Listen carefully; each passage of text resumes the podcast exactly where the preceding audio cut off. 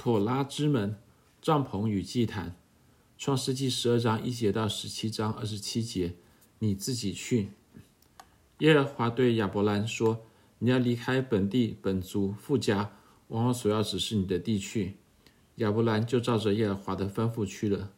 创世纪十二章一节以及第四节，亚伯拉罕单纯的顺服，成了人类历史的分水岭。人类违背神，被赶出了伊甸园，又在挪亚时代几乎被洪水所灭。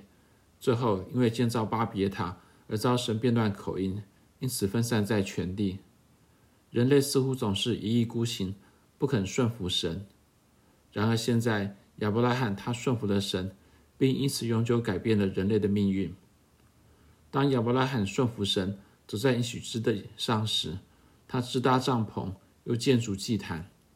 帐篷和祭坛两者其实截然相反，但是他们却体现了亚伯拉罕对神的回应。在创世纪十二章这样说：“耶和华向亚伯兰显现，说：我要把这地赐给你的后裔。”亚伯兰就在那里为向他显现的耶和华筑了一座坛。从那里，他要迁到伯特利东边的山，支搭帐篷。西边是伯特利，东边是爱。他在那里又为耶和华筑了一座坛，求告耶和华的名。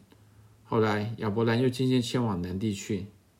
他从南地渐渐往伯特利去，到了伯特利和爱的中间，就是从前支搭帐篷的地方，也是他起先筑坛的地方。他又在那里求告耶和华的名。亚伯兰就搬了帐篷，来到希伯仑曼利的橡树那里居住，在那里为耶和华筑了一座坛。创世纪十二章七到九节，以及十三章三到四节，以及十八节。帐篷不是建筑而成，而是支搭起来的。在我们读到亚伯兰就搬了帐篷，创世纪十三章十八节的地方，希伯来原文只是说到亚伯兰支搭帐篷，帐篷是暂时的、可移动的、毫不起眼的。然而，帐篷在亚伯拉罕的故事里却是至关重要。神给了亚伯拉罕土地，但他只是在上面支搭帐篷。亚伯拉罕是一个等候应许实现的寄居者。我们可以想象亚伯拉罕在迦南地长期支搭帐篷的生活，与他当初在美索不达米亚的大城市沃的生活是何等大的一个对比。希伯来书的作者说，他亚伯拉罕他因着信就在所应许之地做客，好像在异地居住帐篷，因为他等候那座有根基的城，就是神所经营所建造的。希伯来书十一章九到十节，亚伯拉罕有着神给他的应许。但他从未看到应许的实现，他持有产权，却从未得着产业。他虽然顺服神，到了应许之地，却只能在应许之地住在帐篷里。亚伯拉罕在神的应许里有份，但他知道他还没有得着他。亚伯拉罕他的属灵特质，正是他对神的应许的回应。创世记十五章六节这样说：亚伯兰信耶和华，耶和华就以此为他的义。亚伯拉罕住在帐篷里。表明了他对神的信任，即使他终生都在等待神应许的实现。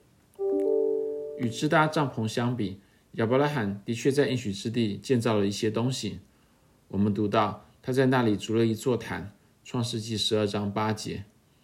亚伯拉罕在应许之地所建造的唯一建筑是用来敬拜神的祭坛。